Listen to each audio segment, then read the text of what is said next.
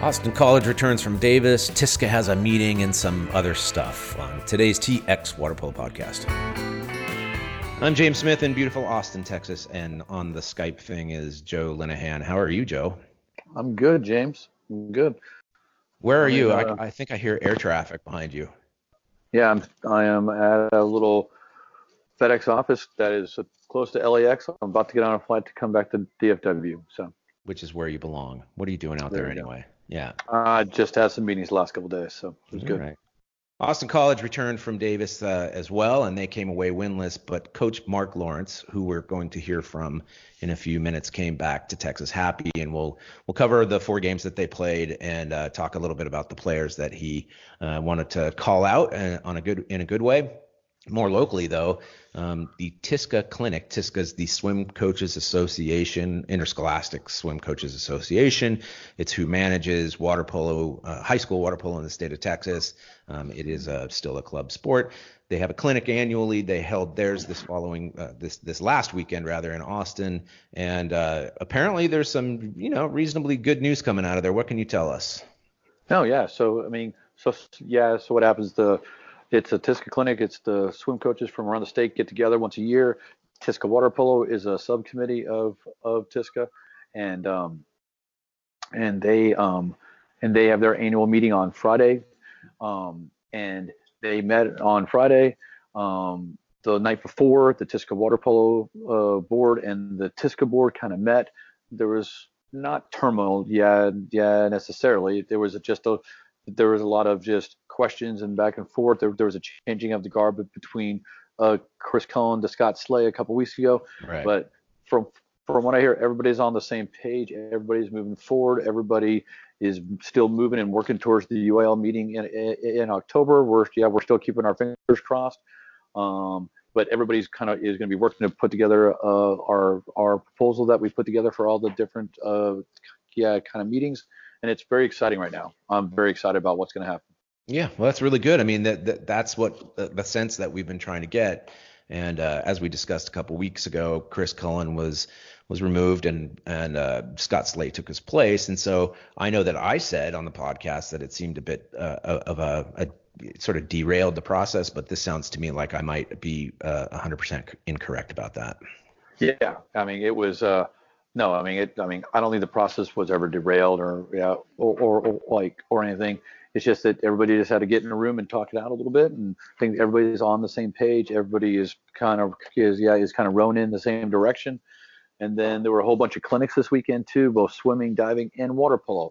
And Justin Pudwell, who coached at Whittier College for 10 years, was the Right, and he so did he the clinics are just spoken, right? It's not as though they get people hopping in the pool and showing them what's up. Oh. It's it's more like just arranging seasons and psychology and that kind of thing.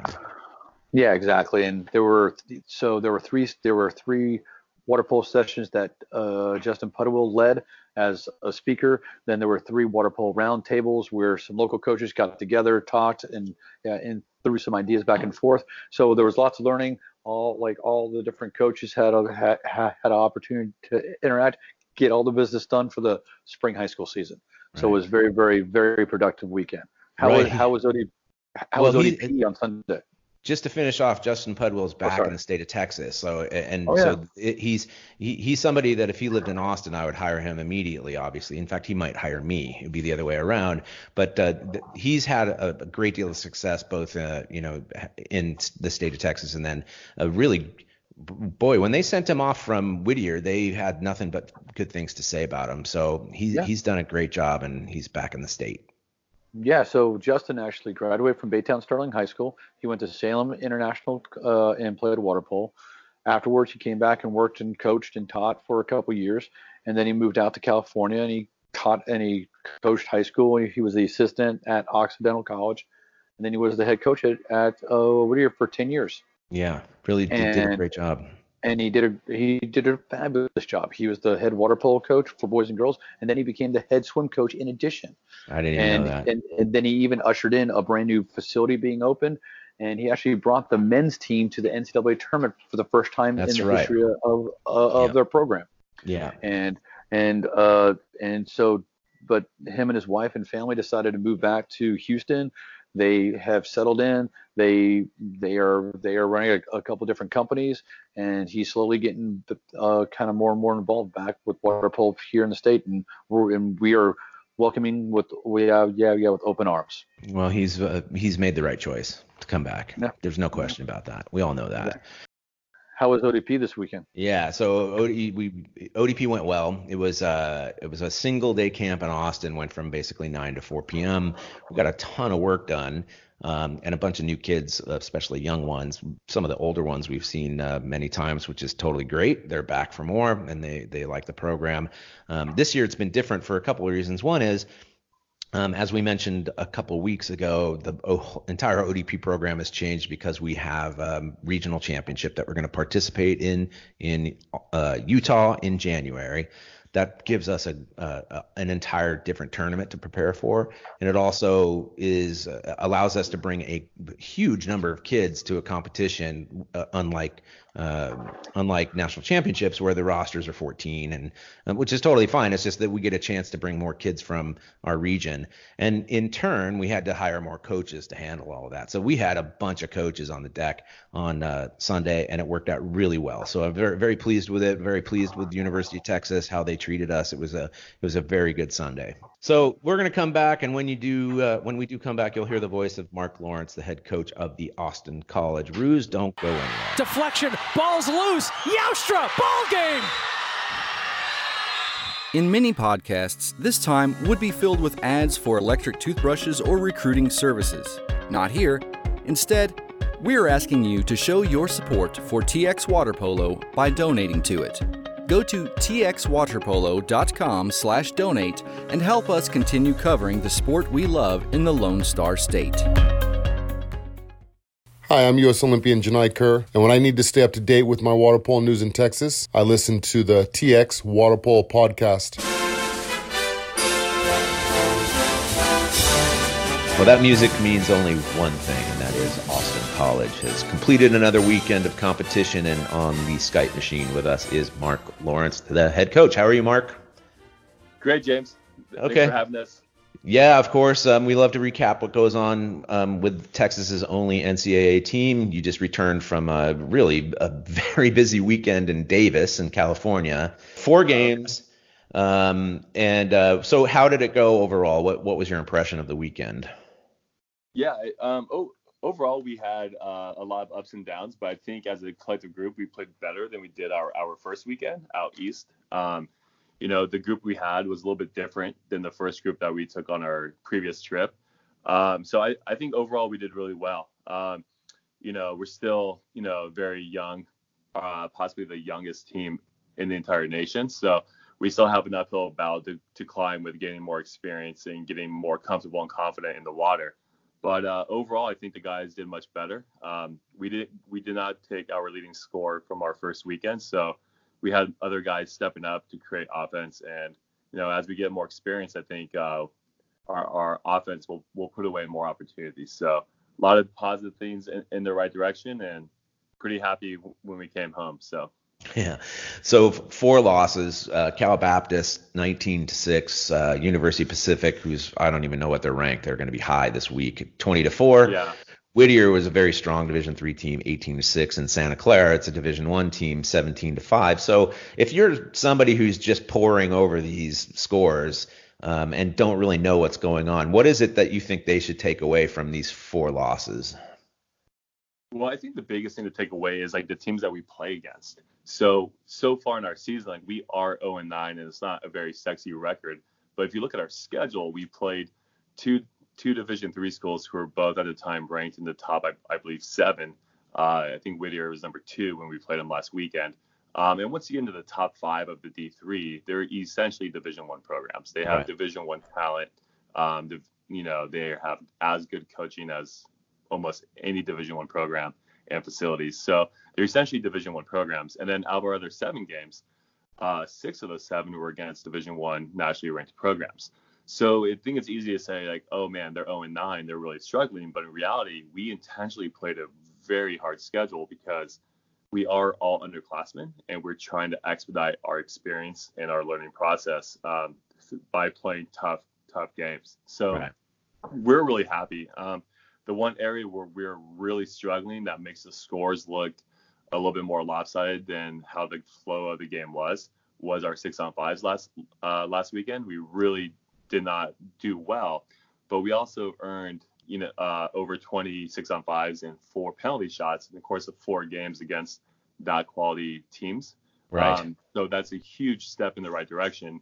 Now we just have to get better at converting those. And I think once we do that, you're going to look at a score that's like 17 to, to, to 6, and that game is realistically going to become like 14 9. And with all underclassmen, that's something that is really positive we could build off of. So, right. um, so yeah. And, and, you could see, I mean, here the teams again: Cal Baptist, UOP, Whittier, Santa Clara. These are high quality teams. I, I suspect that part of your struggles had to do with uh, your your youth, but obviously part of it had to do with some very solid defense as well. Oh, ab- yeah, absolutely. We, uh, you know, we we we game plan and we work on certain things in practice all the time, and then, you know, our first game against Cal, I, I believe it was game number one, uh, game number one against Cal Baptist. Like we talk about all these concepts, and all of a sudden, our guys are just getting pressed at you know, five, six meters instead of getting down to the two meters. And then that's a learning opportunity that we had to adjust in the moment of, you know, not stopping on, on a physical contact via press and getting through the, through the press and getting our offense seven two meters. And, you know, that's like one of those steps that young, inexperienced players take um, and have and have to learn because it's easy to talk about on the whiteboard in practice. Um, but until somebody who's, you know, six three, 200 pounds plus is pressing you away from the ball. Like until you see it firsthand, um, it's it's one of those steps you have to learn and kind of get get through. So Right. It's the uh, it's the Mike Tyson thing. It's like everybody has a plan until they get punched in the nose, you know. So it's a, a, a big learning experience for these guys, right? Okay. Um, you mentioned bringing essentially a different roster to Davis than you did to Navy, and the and I'm curious about how a coach goes about doing that, right? That it's a these are difficult decisions because you you do have to say to some of your players like you are not traveling with us this weekend, and and you can imagine being on the other end of that. And uh, so how how does that actually happen? Happen? Yeah, definitely. Well, you know, th- this year we do have a big roster, um, and we are mainly all underclassmen because we were, you know, a, as a brand new program, that that's kind of a natural challenge as you start bringing your your first handful of uh, classes in. Um, with us this year, we feel like we have like three or four guys who are kind of like our our stronger players. You know, if you want to call them a tier one or like a one, whatever it is. Um, and then after that, we feel like we have 16 guys who are very similar to each other. Um, and it's not even a separation of like tier one, tier one and tier two. It'd be like a tier one and then one A. And the difference between number one and 20 is very close. Um, and really, what's what's separating these guys um, isn't necessarily athletic ability or speed or skill or size. A lot of it just has to do with with experience and understanding of the game. So our our our goal on these first two trips was to make two rosters that has a combination of these 20 athletes, um, give them all the experience um, possible to see what they could do and where they're at and where they have to build off of. And then um, after Davis, you'll probably see a more consistent travel roster. Um, we travel 14 field players, and I think what you'll end up seeing is the same 12 guys traveling the rest of the rest of the season. And then that 13th, 14th spot will probably rotate some guys through to make sure that they're getting the experience that they need, whether they're ready to play or not. Um, but they're seeing things firsthand and they're hopefully getting into games and, you know, getting some of that uh, learning experience and experience in the water that that they they may they might be lacking or whatever the uh, case might be. So right, right. So um, oh, if you take a look at the statistics, there are three three players sort of um, stood out to me in this in this sense. So Robert Griffin, who's now an old veteran, really on your team, apparently had a very good weekend. But you mentioned youth earlier. And what stands out in a lot of ways is that uh, Evan Cueva and Nathan Butler, one from California, one from Texas, both had a very good weekend as well. And those are two of your freshmen. Yeah, it was it was great. Uh, Evan went with us, you know, to Maryland on the first trip, and he played very well. And uh, uh, uh Navy weekend for us, you know, I think at Navy he was like a uh, uh, unsung hero for us, where he did a lot of great things with effort, with balance, um, attacking, creating for other people but he didn't really always get the sexy stats. Um, in uh, Davis, uh, he was he played significantly better as he was way more confident, way more comfortable, and then he was able to score a handful of goals for us, and he really facilitated our offense for us um, for most most uh, of the actual weekend. You know, he's someone that we brought in off the bench because we trust him. He's he's a very experienced youth player, and uh, he creates a lot. So um, he had a phenomenal weekend for us. Uh, I want to say that he stood out the most because a lot of our guys played very, very well. We had a few guys who who didn't get a lot of goals, but they probably played the best workflow for our team to, to create for others. Um, and then on the flip side, Nathan is a freshman from Texas, um, pretty inexperienced with his youth youth career. Um, he had some opportunities here in Dallas where he got to play at the youth level stuff. Um, but this was his first weekend of playing collegiate water polo. Uh, his first weekend of seeing how big in person these guys like how Cal this UOP, and Whittier stuff are. And he's um, six six, right? Yeah. Yeah, he, he's six six, but he's uh, he's rather skinny, you know. So he needs to hit, he needs to hit the weight room, which is one of his one of his own uh, comments, you know, after the game. And we we put him in in a position that he's never played before. We threw him in there and said, hey, get out there and work your tail off and do as well as possible. And then he he had a pretty good weekend. Uh, defensively, he got better every single game that he was in. Um, offensively, he controlled the ball. He didn't turn it over for us, and he was able to get three goals on the weekend for us.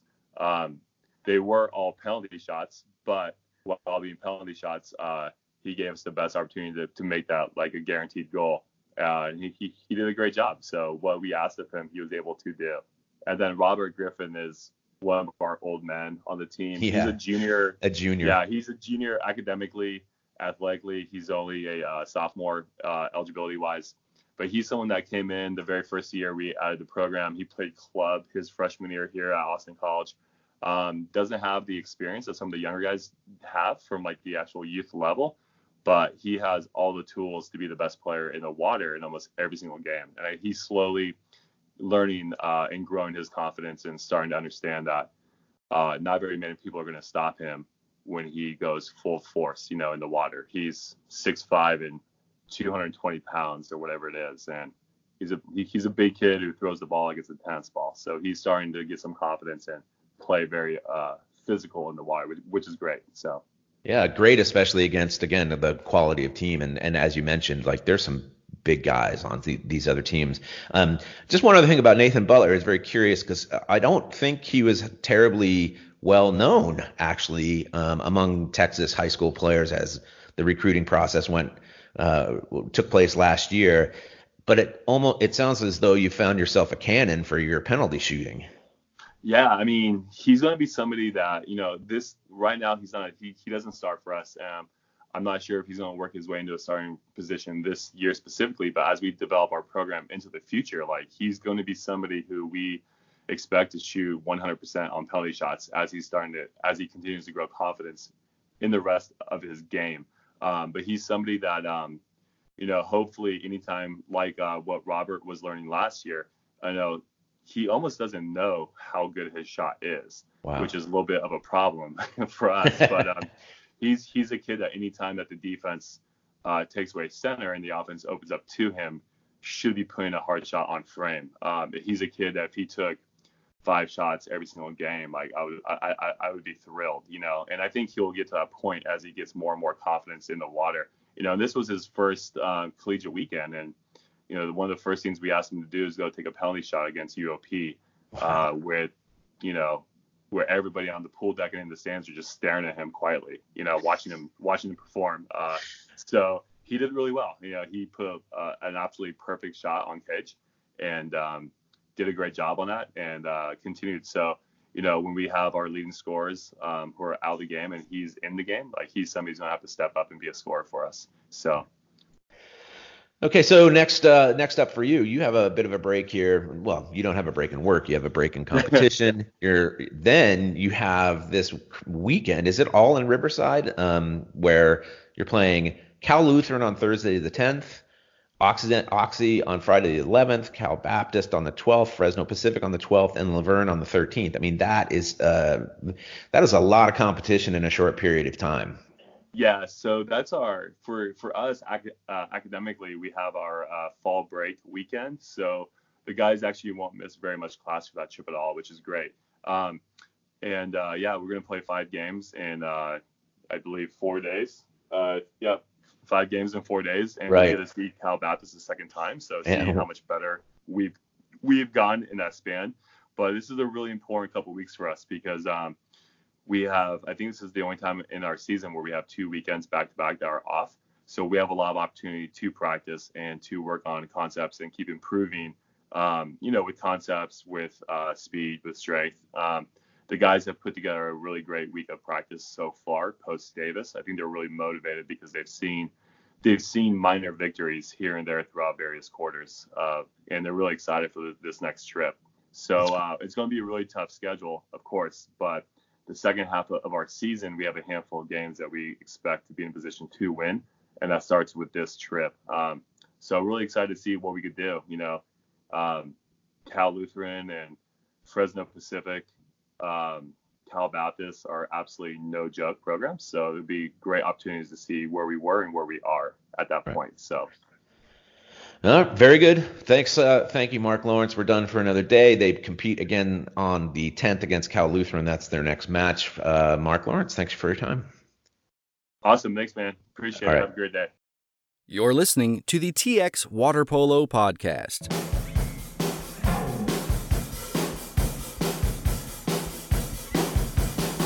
Okay, James here mopping up as we complete our 12th TX Water Polo podcast, and we're going to keep it really simple, asking you to give us a good rating on whichever platform you listen to us. Listen to the other podcasts that are on our homepage, where you can also find out how to email us and follow us on social media. And finally, huge thanks to Scott for his very generous gift to the pod. Um, thank you to Joe, thank you to Mark Lawrence, and thanks to all of you for listening and for telling a friend about the TX Water Polo podcast. Until next week, so long from Austin.